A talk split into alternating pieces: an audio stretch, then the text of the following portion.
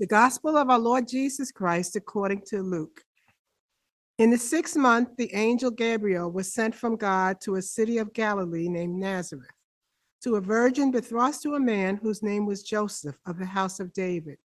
And the virgin's name was Mary. And he came to her and said, "Greetings, O favored one, the Lord is with you."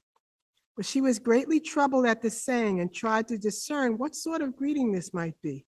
And the angel said to her, "Do not be afraid, Mary, for you have found favor with God.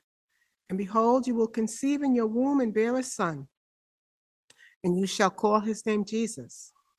He will be great and will be called the Son of the Most High, and the Lord God will give to him the throne of his father, and he will reign over the house of Jacob forever, and of his kingdom there will be no end." And Mary said to the angel, "How will this be, since I am a virgin?"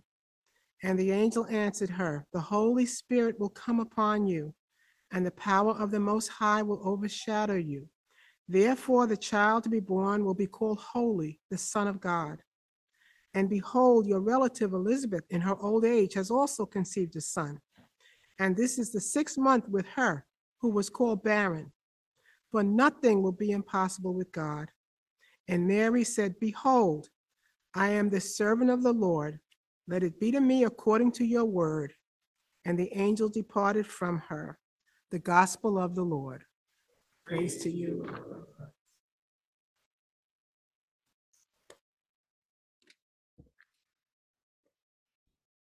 Well, good morning. We're going to be looking at our gospel reading in Luke chapter 1. I think it's on page 9 of your service sheet. You can feel free to follow along there. In the next few minutes, we are going to look at what it means when God shows up. What does it look like when God seems to interrupt our lives? And how do we respond to his presence with us? The season that we're in, for a few more hours at least, the season of Advent, is a season of waiting. It's a season of anticipation. It's a season of preparation. Jesus is arriving. The way the calendar falls this year makes today sort of a quirky day liturgically.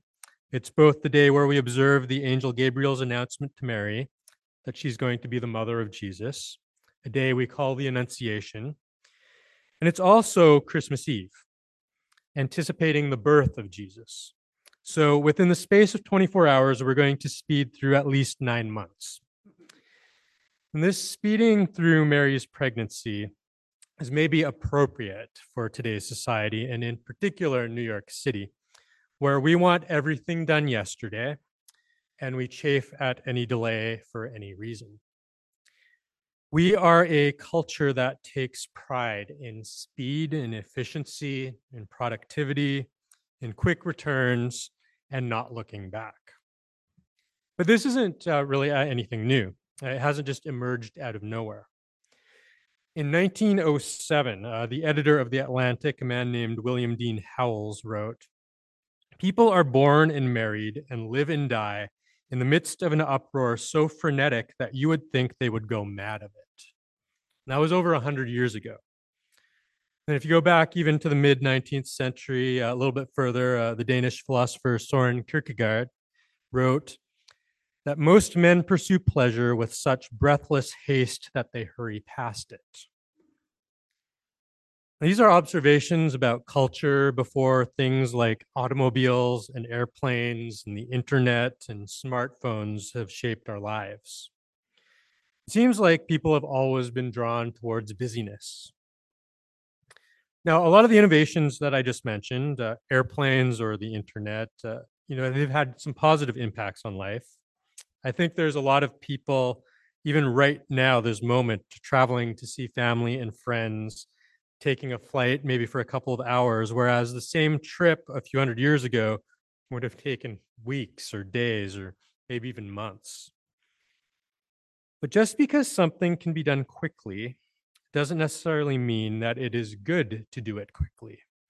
And just because it's efficient doesn't mean that it's good. And I think this is particularly true when it comes to the formation of human beings. And I'm not talking about the 9 months that it usually takes for a baby to develop in the womb. I'm guessing that there's some mothers that wish that process could be made more efficient, but I'm not a mother, so I'm going to leave that alone. But what I'm thinking about is the moral and spiritual formation of a person, the development of character, forming our souls. For Christians, this is the process of being made to look like Jesus. It's what we call discipleship. The pastor and author Eugene Peterson, writing on the state of the world just a few years ago, had this to say about it. One aspect of world that I've been able to identify as harmful to Christians is the assumption that anything worthwhile can be acquired at once.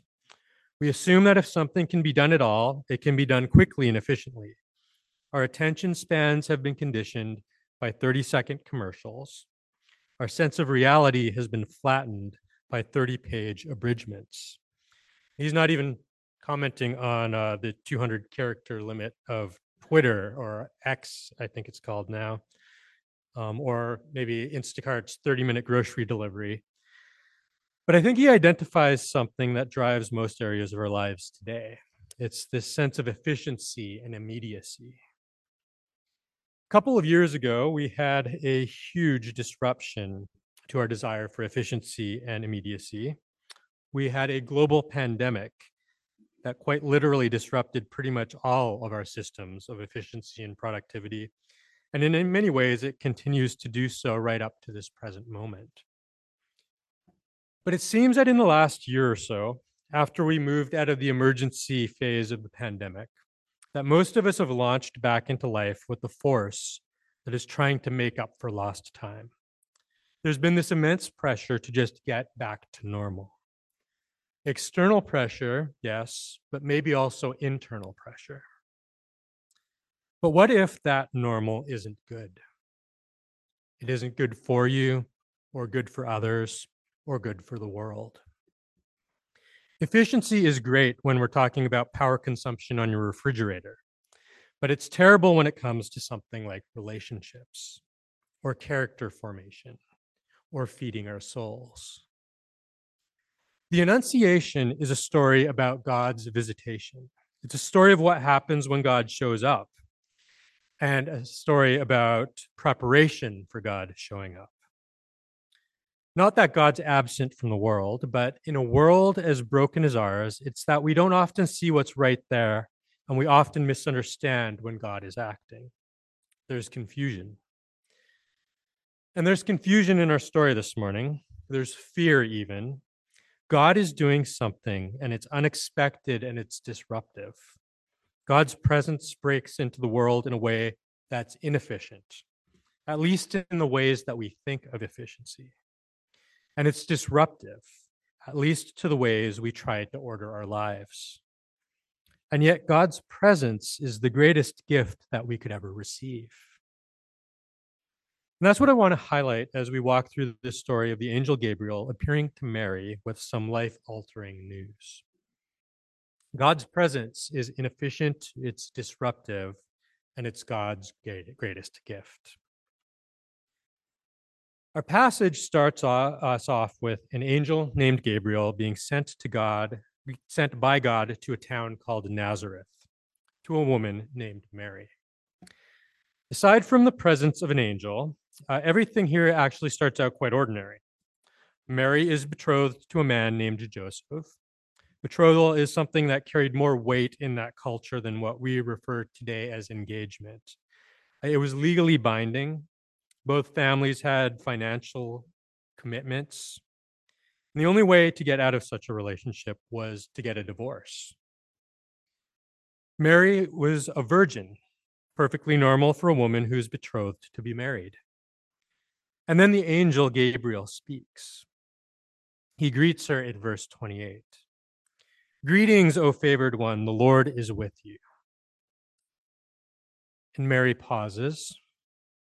She is greatly troubled, not at the fact that apparently an angel is speaking to her. No, she's troubled at Gabriel's words. Mary kind of side-eyes Gabriel. Like she's thinking, whose kid is this? Is he for real? Is he trying to pull a fast one on me? Is he safe?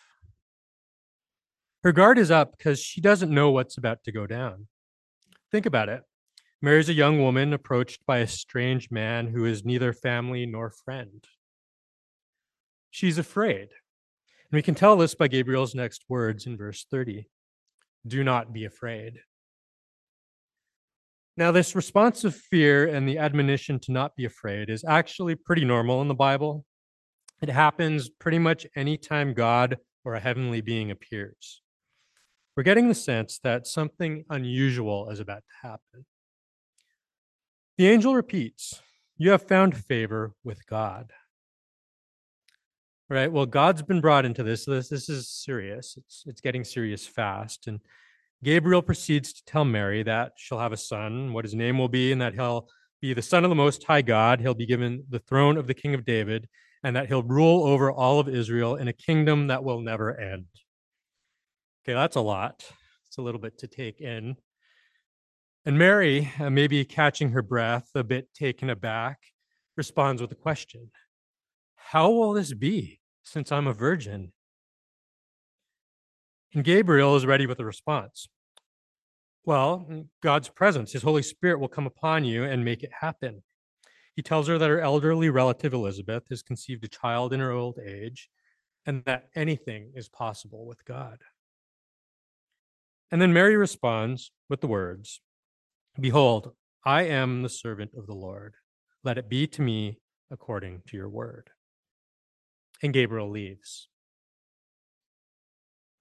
First thing that I want to highlight here is that while there is a lot of what seems like really important, urgent, world-level stuff, kingdom-level stuff being talked about, talk of God and kings and a never-ending kingdom, and there's plenty of unusual stuff, like a virgin having a baby, and even Mary's response to it being like, yeah, that's cool, I'm game, like, let's go. Even though there's all this going on, it's striking that God chooses such an ordinary way of entering into his creation, into the world. Jesus, the Son of the Most High God, is conceived in Mary's womb. And like most of us, he'll develop for 9 months before being born.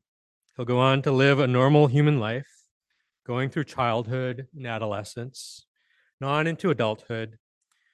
He's actually given a fairly common name for the time, Jesus.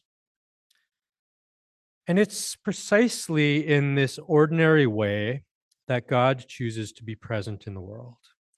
It's a way of working in the world that seems rather slow and unremarkable and inefficient for long periods of time. The Gospels are records of his life, barely mention him as a child. They skip about 30 years of his life before he begins gathering disciples and preaching good news. And all of this happens after hundreds and hundreds of years of the people of Israel waiting for someone who will sit on the throne of King David, someone who would rule justly and bring peace. Seems that for some reason, God isn't in much of a hurry. But even if we just stick to our passage, it's a remarkable thing that the God who created the universe would bother growing in a womb. Surely God could find some way to speed up the process. Like the fate of the world hangs in the balance. I think this pushes back on our desire for speed and efficiency and productivity. God works in ordinary, sometimes painfully ordinary, slow to us ways. And it's not that there won't be extraordinary moments. This whole event that we're reading about is an extraordinary moment. But it's part of a long, slow process, and we're part of a much bigger story. The second thing that I want to highlight here is that God's presence is very disruptive. It upsets the rhythms and conventions of life. And again, I'm not just talking about having a baby. Babies do that. But there's more going on here than that. After the angel Gabriel tells Mary that she will conceive and have a baby boy, and that this boy will be a really big deal, Mary asks, "How can this be, since I'm a virgin?" Mary's question is surely one of wonder as to how this thing can happen. But at the same time, it's a question of concern, even fear. You may have heard that oftentimes it gets pointed out that Jesus was born to a single unwed mother, that in Jesus we see a God that identifies with the poor and the marginalized. And I think that is true, that God does have a particular concern for the poor and marginalized of the world. And he does not shy away from entering the parts of the world that many of us hold in contempt or discomfort. But what is interesting here is that Mary and Joseph seem to be doing all right before the angel shows up, before God shows up. Sure, their hometown, Nazareth, was kind of a no-name town in the middle of nowhere. And they certainly aren't wealthy. Later on, we find out that when they go to the temple to give an offering according to the law of the Lord for the birth of their firstborn child, they give a pair of turtle doves, which is what was allowed if you couldn't afford a larger animal sacrifice. But there's no indication that they're outcasts or anything like that. But what's going to happen? What's going to happen when Mary starts showing her baby bump before the wedding? That's going to be scandalous. That's going to be shameful. We even find out that when Joseph found out that Mary was pregnant, he decided to quietly divorce her until an angel appeared to him and convinced him not to do that. What's shocking here is that the presence of Jesus that causes the marginalization that Joseph and Mary, the presence of Jesus is what causes the marginalization that Joseph and Mary would face. Mary is going to have to bear the stigma of being an unwed mother because of God's presence with her. And so there's probably a million things going through Mary's mind at this moment, but this is a big one. A number of years ago, I was supposed to meet up with a friend of mine over at a high school down in Brooklyn. And I'd never been down to that particular part of Brooklyn. And when I showed up, it was one of those huge high schools with like 3,000 students. And I knew my friend was meeting a teacher at the school. But when I got there, the front doors were shut and because it was after dismissal. And there was this group of teenagers that was hanging out by the front fence. So I walked up to them and I asked them if they knew my friend, Johnny Lopez. I don't know what caused me to ask them that because there was really no reason why they should know him. But one guy who kind of acted like he was in charge of the group, he looked at me and he's like, well, maybe I do, maybe I don't. Who are you? Right? And I kind of got where he was coming from. Like, he wasn't sure if he could trust me or what my intentions were, should I actually find Johnny. Maybe I had some beef with him or something. But I tried to explain to him, like, well, I'm a pastor. And he and his friends looked at me and they're like, prove it. And so I was like, sure. How do I do that? And so what they did is they just started asking me all kinds of questions about God and Jesus and Mary. And as I was able to answer them, you know, they're kind of like, okay, like he seems like he's real. And then they kind of came out of left field and he hit me with this question. He's like, what does God think about abortion? And I was like thinking, where was that coming from? And I was also thinking, where is Johnny Lopez? But anyways, we had quite a discussion about God and life and all kinds of things that are wrapped up in that question that he asked. And as the group started to scatter, that one guy motioned to me to step aside from everyone. And he kind of came up to me and he said, you know, the reason I asked you that question is because I just found out my girlfriend's pregnant. And she's got an appointment at the clinic, and she's going to end the pregnancy tomorrow. And I don't know what to do, because I think I might want to keep this kid, but I don't know what I can do. And like, this would change everything. And like, I'm only 15. And I could see the fear in his eyes, right? The helplessness, the confusion. I think it's this sense of helplessness and confusion and weightiness that's the kind of thing that's going through Mary's mind. This changes everything. And am I ready for this? On the one hand, Mary is being invited to a place of immense honor, to bear the Son of God into the world. But the manner in which it's happening seems to be the opposite. Following God's inefficient paths, it seems, will often lead to the margins. And I don't mean that, we need to all pack up and move to the roughest, most impoverished neighborhood we can find. Maybe you do, I don't know. But what I see here is that following Jesus will marginalize you in the eyes of the world wherever you are and wherever he plants you. Here's what I'm getting at. Following Jesus can be a difficult path. Consenting to let God be the one in control of your life is a big deal. And it's going to reconfigure everything: relationships, finances, social standing, friendships, priorities, family, your schedule, everything. Nothing's off the table. And in many ways, it will not mean an easy life. It could mean not choosing to make as much money as possible by any means available. It could mean spending meaningful time with people who don't have anything to offer you back in terms of social standing or job opportunities. Or maybe spending time with people who will just get in the way of social standing. Maybe it means spending extra time with people who are serving you rather than going to the people who are right at the top. Maybe it's just spending time with someone who's suffering or struggling. Maybe it's spending time in solitude and silence just to be in God's presence. This isn't about seeking out people I consider marginalized as some kind of charitable gesture that's part of my Christian duty, or doing things that just don't make sense. This is realizing that following Jesus means I'm surrendering my whole life to God, and that might not involve living the American dream. But what is it that moves Mary from fear and confusion to being able to say, "Let it be to me according to your word"? Well, I think the answer is in verse 35. It says, "The Holy Spirit will come upon you, and the power of the Most High will overshadow you." It's quite simply the promise of God's presence. Now, there's a lot going on here in just a few words. On the one hand, the Holy Spirit coming upon you refers us back to the story of creation, where God's the one who breathes life into humanity. The Spirit's hovering over the face of the deep.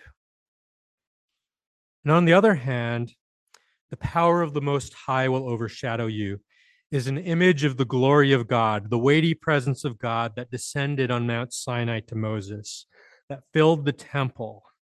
This is God coming to dwell with us. Something that we prayed in the psalm earlier. First, God comes to Mary. And in this wondrous act of new creation by his Spirit, the Son of God enters into the world as a baby. God's not maliciously directing Mary into a precarious situation from afar, but he's entering into the darkest depths of humanity right there with her. And in doing so, he's affirming the dignity of humanity, made in the image of God, being restored to the image of God in Jesus. This baby will grow up and take on the sin of the whole world and reconcile humanity to God through his death on the cross and his resurrection to new life. And he invites all of us to give him that consent to do a work of new creation in each one of us, to yield control of our lives to God who made and who sustains all things. Without that deep work of God's Spirit in us, made accessible to all through Jesus, we'll never move beyond the doubt and fear that drives us to live frenetic, overly busy, maybe even fearful lives. God's presence humbles us. It lifts us up from our lowly estate and brings down the mighty from their thrones, as Mary will sing later on in Luke's gospel. If you're with us tonight, we're all going to pray that together at the Christmas Eve service. But as we're thinking ahead to Christmas, right, it's right around the corner, as we're thinking about Jesus coming into the world, Let's open ourselves up to the deep work that he wants to do within us. And let's seek to live as Jesus' disciples. Let's learn from Mary, the mother of Jesus, but also a disciple of Jesus. Amen. Hello, everyone. My name is Jim Saladino. I'm the rector here at Emmanuel Anglican Church.